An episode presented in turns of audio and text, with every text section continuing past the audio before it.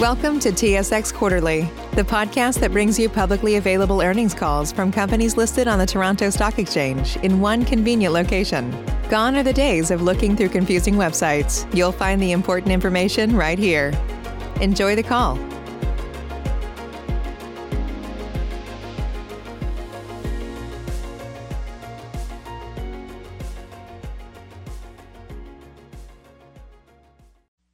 Thank you for standing by. This is the conference operator. Welcome to the Dexterra Group second quarter conference call.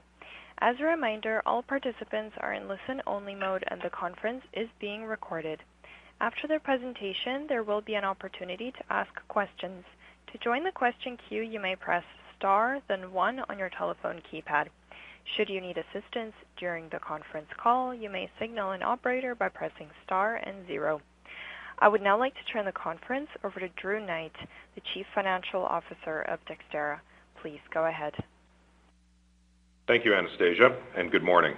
My name is Drew Knight, and I am the Chief Financial Officer of Dexterra Group, Inc. With me today on the call are John MacCuish, CEO and President of Facilities Management, and our Board Chair, Bill McFarland, who will provide some brief introductory comments. The format of this conference call will be the same as our past calls.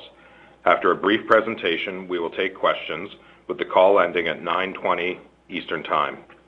We will be commenting on our Q2 results with the assumption that you have read the Q2 earnings release. The MD&A and second quarter financial statements were also made public last night and are available on our website and on SEDAR. The slide presentation, which supports today's comments, was also posted on our website last night, and we encourage participants to access the slides and follow along with our presentation, after which we will have a Q&A period. Before we begin, I would like to make some comments about forward-looking information. In yesterday's news release and on slide 2 of the presentation that we have posted to our website, you will find cautionary notes in that regard. While I won't read the content of the cautionary notes in their entirety, we do claim their protection for any forward-looking information that we might disclose on this conference call today. I will now turn it over to Bill McFarland for his introductory comments. Thank you, Drew, and good morning. Thanks to all of you for taking the time to be with us today. The management team and board are pleased to announce strong results for Q2. We've seen good growth in revenue and EBITDA this quarter, and during the pandemic have continued to strengthen our business with excellent opportunities in our sightlines. We expect a strong back half of 2021 without any CEWS support, and an even stronger 2022.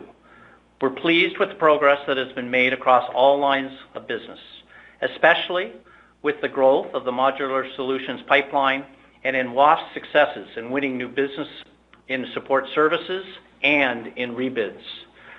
We believe our results show that our asset-light strategy, customer service focus, and vision have put us on the right path to build a strong pan-Canadian company that shareholders will be proud of.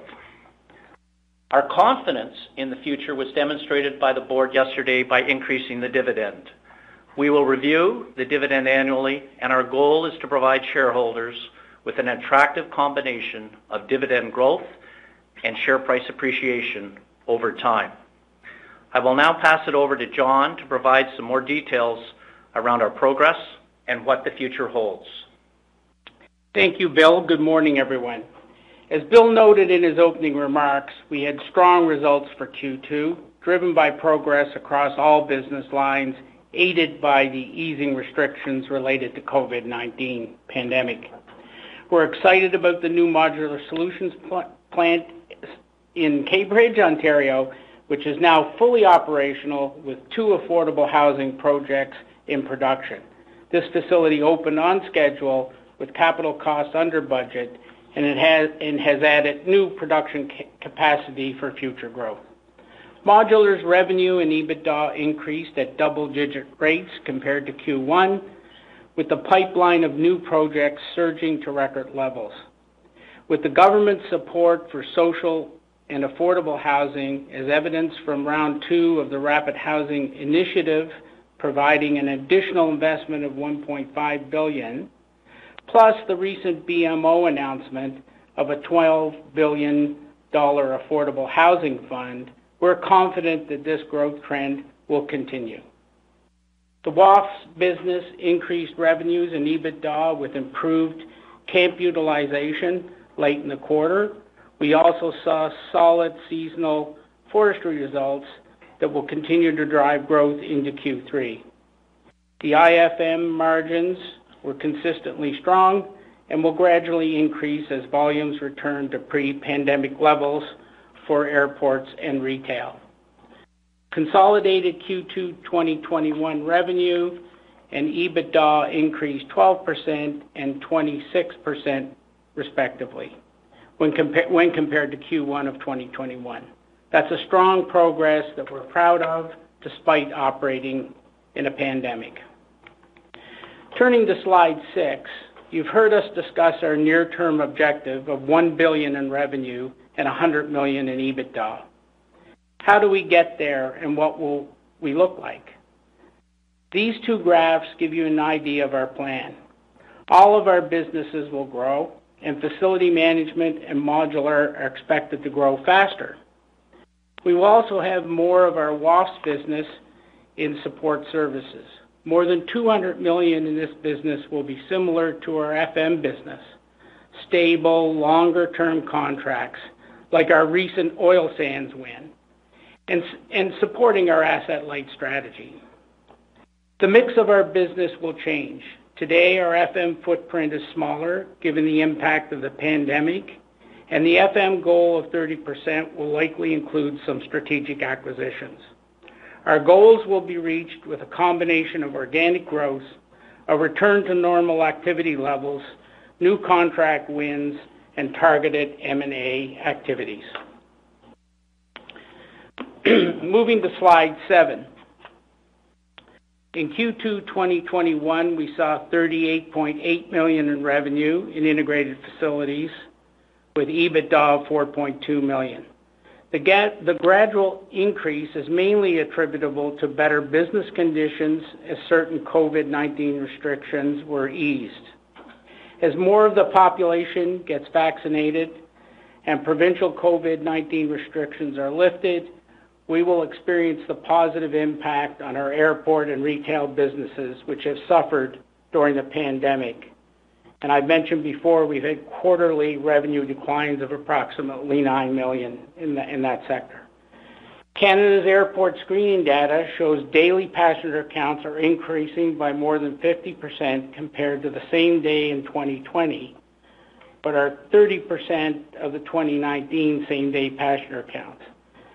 Things are heading in the right direction. EBITDA margin increased to 11% for Q2 in comparison to 9% in Q1. This is mainly due to our focus on margin improvements and successful integration of a prior acquisition. The growth in the IFM segment has been less than planned, mainly due to the ongoing reduction in operations at certain facilities due to COVID-19 shutdowns and delayed proposal activity.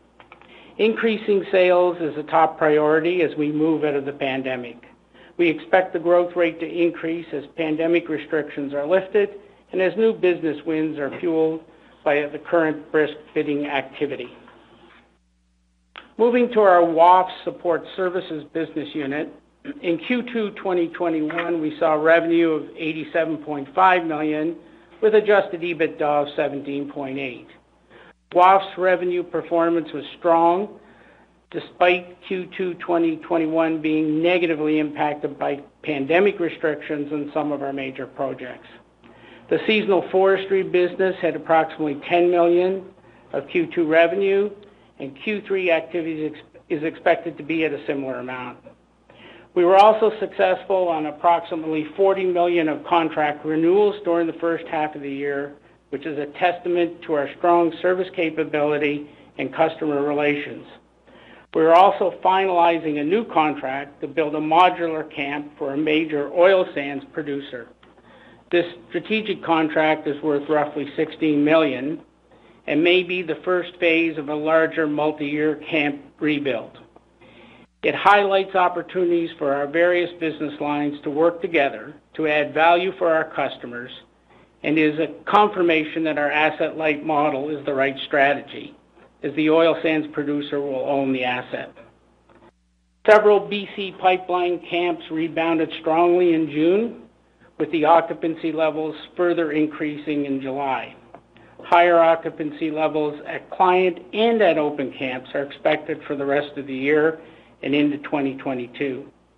Our Kitimat open camp will likely continue to be closed for the remainder of 2021 due to ramp-up scheduling of the LNG Canada project, but is expected to reopen in 2022 with high occupancy. The previously announced support services contract in the oil sands worth $30 million plus annually also starts in Q3 2021. The Eastern Canada services that support mining and infrastructure projects also continue to have solid performance in Q2, which will continue in the second half of 2021. Q2 2021 revenues for energy services business were up from the $5.6 million for Q1 2021 and are similar to the $6.5 million in revenue that we had in Q4 2020. The matting and space rental businesses are also expected to increase utilization throughout the remainder of 2021 and into 2022 as the energy business rebounds. On slide 9, for Modular, in Q2 2021, the Modular business had revenue of $48.2 million and EBITDA of $4.7 million. These revenues are primarily focused on rapid affordable housing and portable classrooms. The increased revenue relates to our increased capacity with the completion of the Cambridge plant and growth of our project pipeline as planned. A focus for this business unit is to secure and increase the backlog and pipeline for rapid and affordable housing. As of June 30th, that pipeline was 140, backlog was 140 million, an increase from 109 million on March 31st. These numbers exclude recurring modular business worth approximately 40 million per annum, consisting of the portable school classrooms, retail stores, and kiosks. A key goal over time is to further diversify our modular product line. These factors all point to a strong double-digit growth in Modular Solutions revenues in the back half of 2021 and beyond. I'll now turn it back to Drew for comments on the consolidated financials for Q2. Thank you, John. I want to take a look first at our consolidated revenue and EBITDA numbers for Q2 2021, which we compare sequentially to Q1 2021. The quarter in 2021 doesn't compare to prior year Q2 2020 due to the merger, so we are focused on continuous improvement and growth on a quarterly basis after taking seasonality into account. Turning to slide 11, on a consolidated basis, our revenue for the second quarter was $173.6 million, which was $18.2 million, or 12% higher than Q1 2021. Revenue in facilities management was stable for Q2 as compared with Q1, with an increase expected as COVID-19 restrictions are lifted for retail and aviation clients starting in the latter half of 2021. The increase in WAFS revenue is mainly driven by better camp utilization in BC projects, solid forestry performance, and natural resource projects in the eastern operations. The increase in revenue for the Modular Solutions business is driven by production capacity expansion at the new Cambridge plant and stronger execution on an increasing pipeline of projects, as John discussed. We expect very strong double-digit revenue growth in Q3, Q4, compared to our year-to-date 2021 results, and expect to exceed $725 million in revenue in fiscal 21, given the new business in our pipeline. Moving to slide 12, EBITDA for Q2 2021 increased by $4.7 million, or 26% from Q1, and hit a record level for the combined company. EBITDA growth in WAFS is mainly driven by increased activity levels and revenue. The Modular Solutions segment is demonstrating strong growth and profitability from increased efficiencies in rapid affordable housing projects and a strong pipeline. The higher consolidated group revenues expected in the second half will drive greater EBITDA and more than compensate for a lack of government subsidies. The higher volumes also enhance the overhead absorption rate. On slide 13, Dexterra Group's financial position and liquidity are strong. We generated free cash flow of $14.9 million and $27.3 million for the 3 and 6 months ended June 30th, respectively. Debt was reduced to less than 1 times EBITDA. We have improved our leverage and liquidity position and are in the process of finalizing a new debt facility in Q3 on more favorable terms, including adding capacity for acquisitions. As acquisitions are completed, we expect leverage ratios may increase from current levels and could approximate 2 times EBITDA. For the 3 months ended June 30th, cash generated by operating activities was $20.2 million compared to $13.5 million in the same period of 2020. The improvement was driven primarily by stronger working capital management. This cash was used to fund the capital expenditures of the Cambridge NRB plant, as well as to repay debt and pay dividends. On slide 14, let me take a moment to discuss some key elements of our path forward for Q3 and beyond. First, a note on the COVID-19 pandemic. The pandemic's effect on our business The pandemic's effect on our business and easing restrictions has been a theme through the past 15 months. In the back half of 2021 and beyond, we expect the restrictions of COVID-19 to lift, resulting in a lessening impact on the business. However, while we are optimistic, we also continue to monitor the situation closely in the event that a variant-driven fourth wave occurs. As Bill said when we began, we are pleased with the progress across all our lines of business. The organic growth prospects of the IFM business are significant, and compound annual growth rates for the FM market are estimated to be double-digit over the next several years. The pandemic delayed this growth opportunity. However, as John mentioned, bidding activities are brisk, and we have an active M&A program to accelerate the expansion of our IFM business. The facilities management business has maintained key staff and recently hired new resources, so we are well positioned to execute on these opportunities. Our focus is to scale up this business and maintain strong profit margins while providing excellent service to our clients. The activity in the WAFS business will continue to be strong in the back half of 2021 and into 2022, with all of our open camps operating at a higher occupancy level, including the Kitimat camp reopening in early 2022. A strong rebound in camp occupancy levels is expected or is being experienced in the third quarter, including the positive impact of a new support services contract with a significant oil sands customer for multiple locations. The contract should provide over $10 million in revenue for the rest of 2021. Clients have also resumed investments in energy projects, and our WAFS energy business will benefit from better pricing and higher activity levels. And the number of forest fires this summer is up substantially from last year across the country. Our teams in Alberta and Ontario have been busy supporting local communities in this time of need, and we expect this work to have a positive impact on our Q3 results. The completion of the NRB Modular Solutions plant in Cambridge was on time and under budget and has us all very excited for the future of that business. Production capacity exceeds 100 million annually, though the investment plan assumes a graduated ramp up. Strong double-digit growth in Modular Solutions revenues in the back half of 2021 and beyond is expected. Our ongoing vision and operating model remain the same. We are a growth story and are building a pan-Canadian support services champion using a focused approach and capital-light strategy. Any capital investments will be disciplined and pass a rigorous review, and we will continue to operate with a small head office team.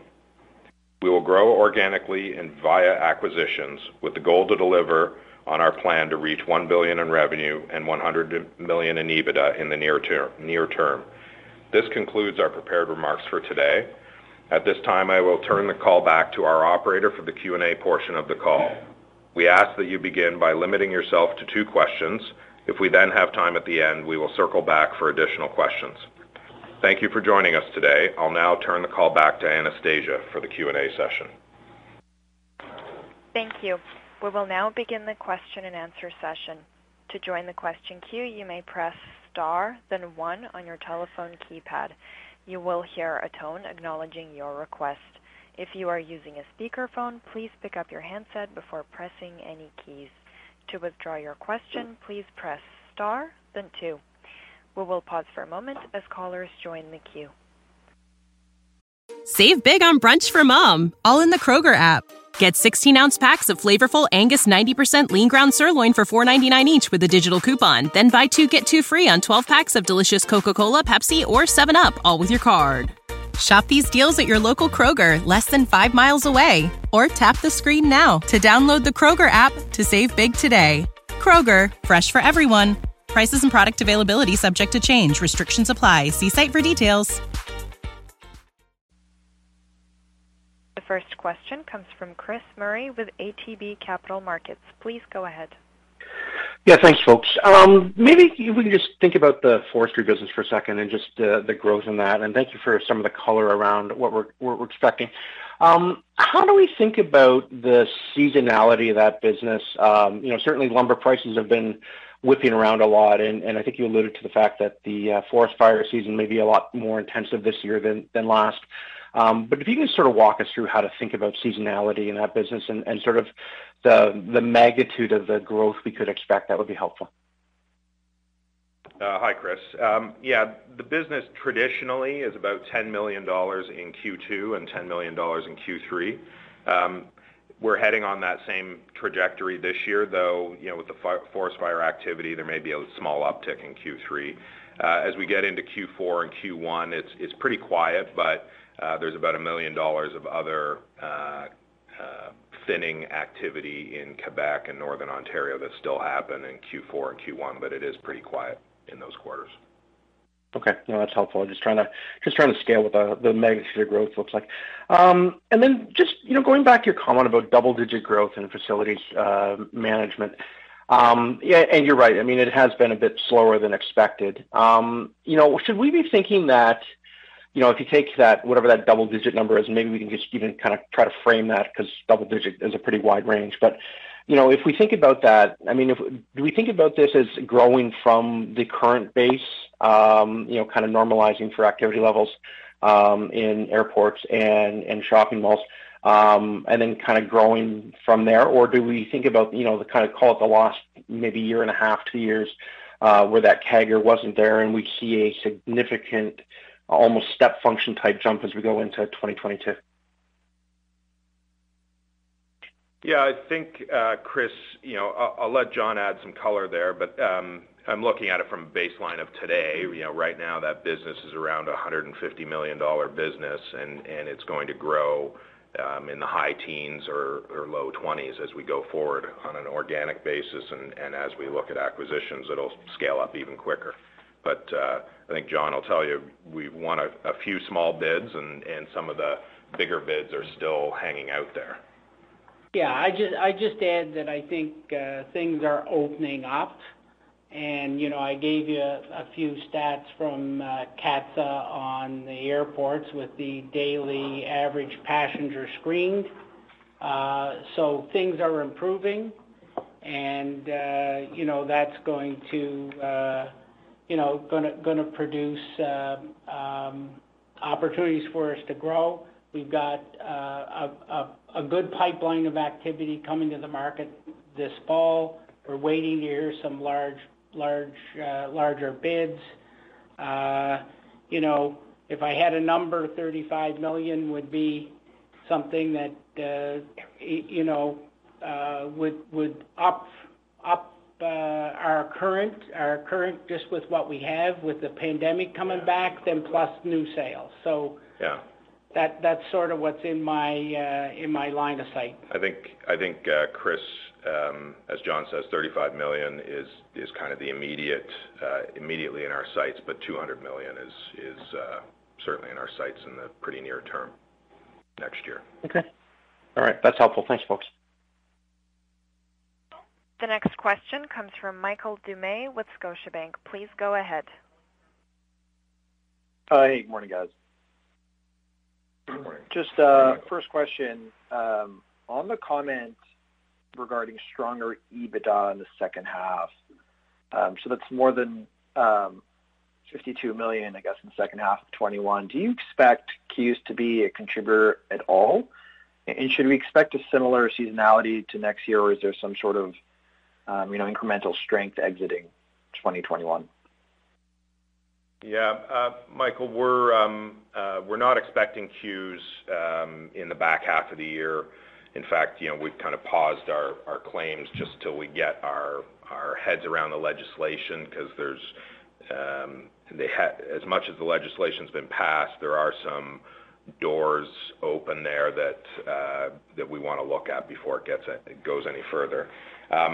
But yeah, certainly the back half of the year, we're looking at a sizable increase in our top line and bottom line, and the bottom line pickup will fill the hole that Q's leaves from the first half. So we claimed about 9.1 million in the first half, and we think we'll fill that hole.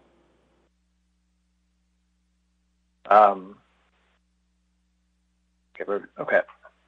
Okay, that's clear. That's helpful. And then maybe just, I guess previously you talked about leverage ratio or target leverage ratio of about 1x EBITDA, but I guess with the dividend increase and the desire to do M&A, does that mean that you have a higher tolerance for leverage now? And if that's the case, what leverage ratios should we, or are you guys targeting longer term? Yeah, that's a good question, Michael. Yeah, certainly we have a tolerance for higher leverage ratios. I would say that, where we're at now, we're very comfortable with, but it's probably a little bit below our norm, and we would expect to be closer to 2x levered going forward as we do some acquisitions and the leverage ratio goes up and down. The new credit facility will enable us to accelerate that acquisition plan.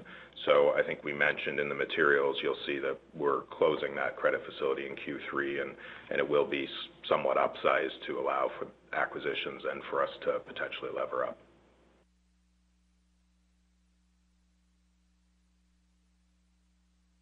Does that answer your question?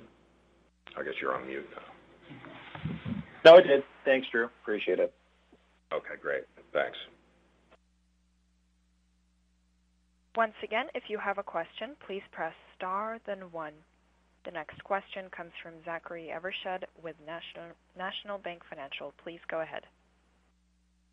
Morning, everyone. Congrats on the quarter.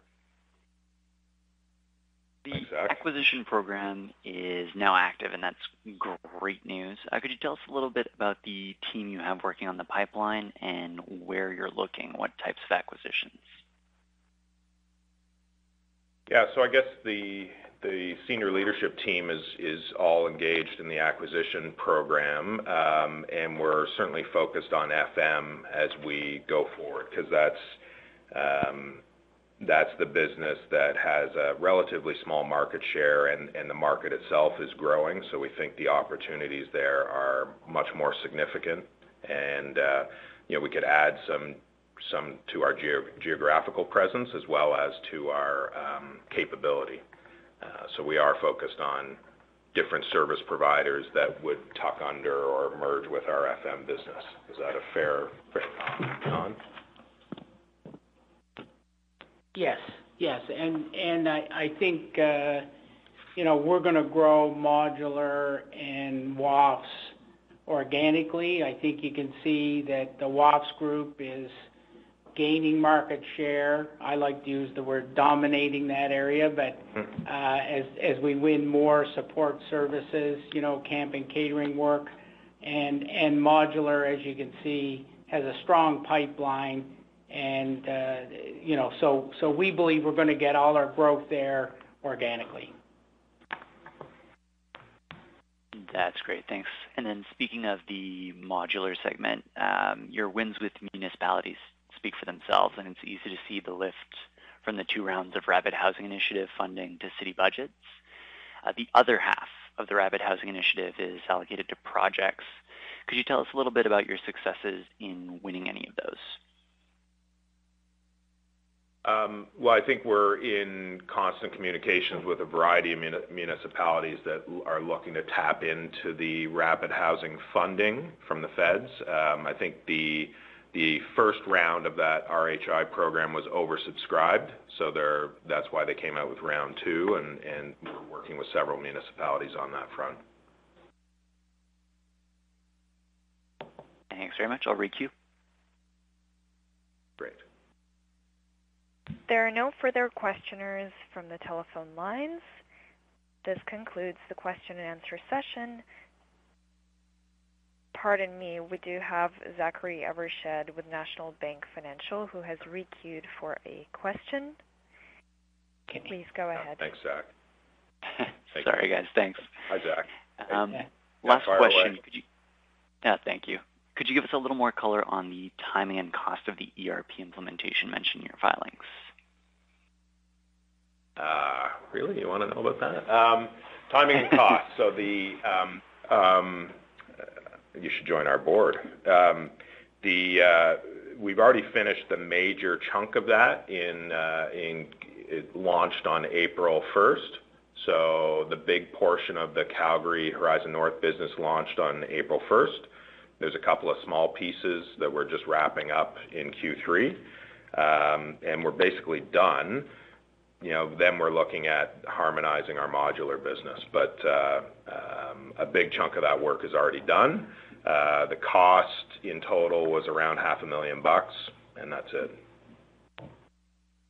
Amazing color. Thanks very much. Okay, thanks. The next question comes from Scott Taylor with Pembroke Management. Please go ahead. Good morning, gentlemen. I wonder if you could give a little bit more color on the Bank of Montreal Affordable Housing Fund, whether that would be a new organization, grassroots funding, or whether the money would be used to support various initiatives that are underway already in Canada. And so any color to fill that out in terms of when it might get started would be helpful. Thank you. Yeah, I think that's not the immediate focus for us on that one, Scott. We are focused on, broadening. We've been working on social housing mostly, but we are starting to work on affordable housing in several jurisdictions. And those people that are running the projects might tap into that fund, but it's not. We don't directly tap into the fund. It's the developers or the municipalities that tap into the fund. So we just think that provides added capital for our customers to drive more projects. Does that answer your question? Yeah, that's helpful. Thank you. Thanks. We have one more question from Chris Murray with ATB Capital Markets. Please go ahead. Yeah, thanks, folks. I just want to follow up with a question on margins. So if we think about, kind of going forward and as things recover, John, I don't know if you want to take this, but in facilities management, you've always sort of talked about kind of an 8% margin profile. And so I guess a couple pieces of this, with what you've got out there being bid, and certainly what you're maybe thinking about in terms of types of M&A, is there anything we should be thinking about other than kind of maybe some natural operating leverage just with scale, where the margin profile in FM changes? And I'm also, if you don't mind, maybe commenting on how you see the margin profile changing over time in the other two major segments. Right. I think we've messaged this clearly before. We see FM at around an 8% margin. We see the modular around an 8% margin, and WAFS at 15. We don't really have any line of sight to move off of that. Obviously, mix of business. Obviously, if we're not really going to be chasing lower margin services business in the future, we might be chasing things that would be at that level or maybe a little better. I guess like on a hard FM side, if it might be a little more around helping clients achieve their carbon reduction plans, then that's maybe more around the 10% margin. And, so I think 8's a good number to think about, Chris. Okay. No, that's helpful. I just wanted to just double check that, you know, we're not going to see a big mix or shift change as we go into next year. No, I don't think so. No, and you know, it might tick up a bit depending on the mix of the business, because that's just the nature of the animal. But you know, I would stick to the 8% as the target. I think, Chris, you know, the WAFS business is also support services, and as there's growth in that business, it's more support services and more like FM, and any growth from here in that WAFS business might be closer to the 10-12% rate, because it is very similar to FM. And the reason for that is because, you know, the former Horizon North business with the asset-heavy camps, there's a significant capital investment that had to be recovered, and that's why the margins are a little bit higher. But going forward, we're asset light, it's just services, and it's a little bit lower margin as we go forward for growth. Okay, that's helpful to think about. Thanks, guys. Thanks. The next question comes from Frederick Bastian with Raymond James. Please go ahead. Good morning. I have one question. I'm sorry if it's been asked before. I just joined the call a little late. On slide 6, you talk about the near-term objective, $1 billion support services champion. I know this has been a target of yours since the merger. We didn't have much visibility with COVID, but do you have a better sense as to, you know, what sort of time frame are we looking at before you can grow into this target? We are thinking it's more near term, because if you think back, you know, that was a year ago, and a year has clicked off the clock. So at the time we were saying medium term, and so now it's near term. And I think, you know, if you maybe you missed the first part of the conversation, Fred, but you know, we're saying that revenues for the year are going to be greater than $725 million. So therefore, the back half, you're pretty much signaling that it's going to be north of $400 million. So that puts us at over $800 million run rate as we enter 2022, and so we're pretty comfortable with that.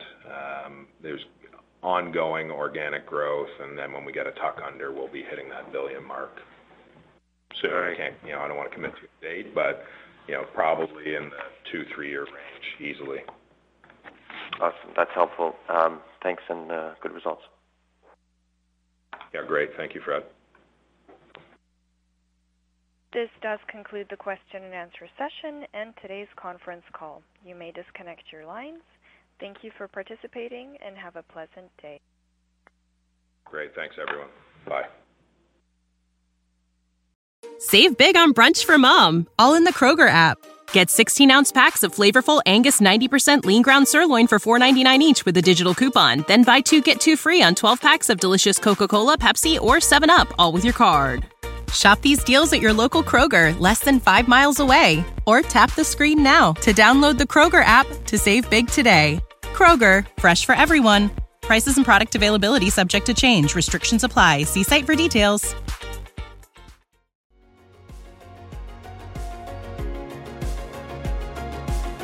Thank you for listening to TSX Quarterly. If you enjoyed the cast, remember to leave a good rating. And remember, for any additional inquiries, please consult the company's investor relations section on their website. See you next time.